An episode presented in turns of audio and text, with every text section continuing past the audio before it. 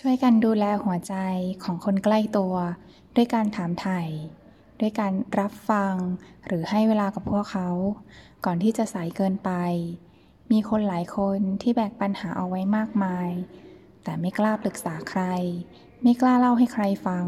เพราะกลัวเป็นภาระคนอื่นหรือกลัวคนอื่นมองว่าอ่อนแอแต่จะด้วยเหตุผลอะไรก็ตามรู้หรือไม่ว่าเราช่วยปลดเปลื้องความหนักหนาสาหัสได้ด้วยการถามไถ่อย่างจริงใจด้วยการนั่งลงสนทนากันและด้วยการรับฟังฟังเพื่อเข้าใจเขาฟังเพื่อจะรู้ว่าเขาได้พบเจออะไรมาบ้างฟังจากมุมมองของเขาการมีใครสักคนที่เข้าใจเป็นสิ่งที่ยิ่งใหญ่และสวยงามที่สุดที่คนเราจะมอบให้แก่กันได้จากเพจอ่านเองนะ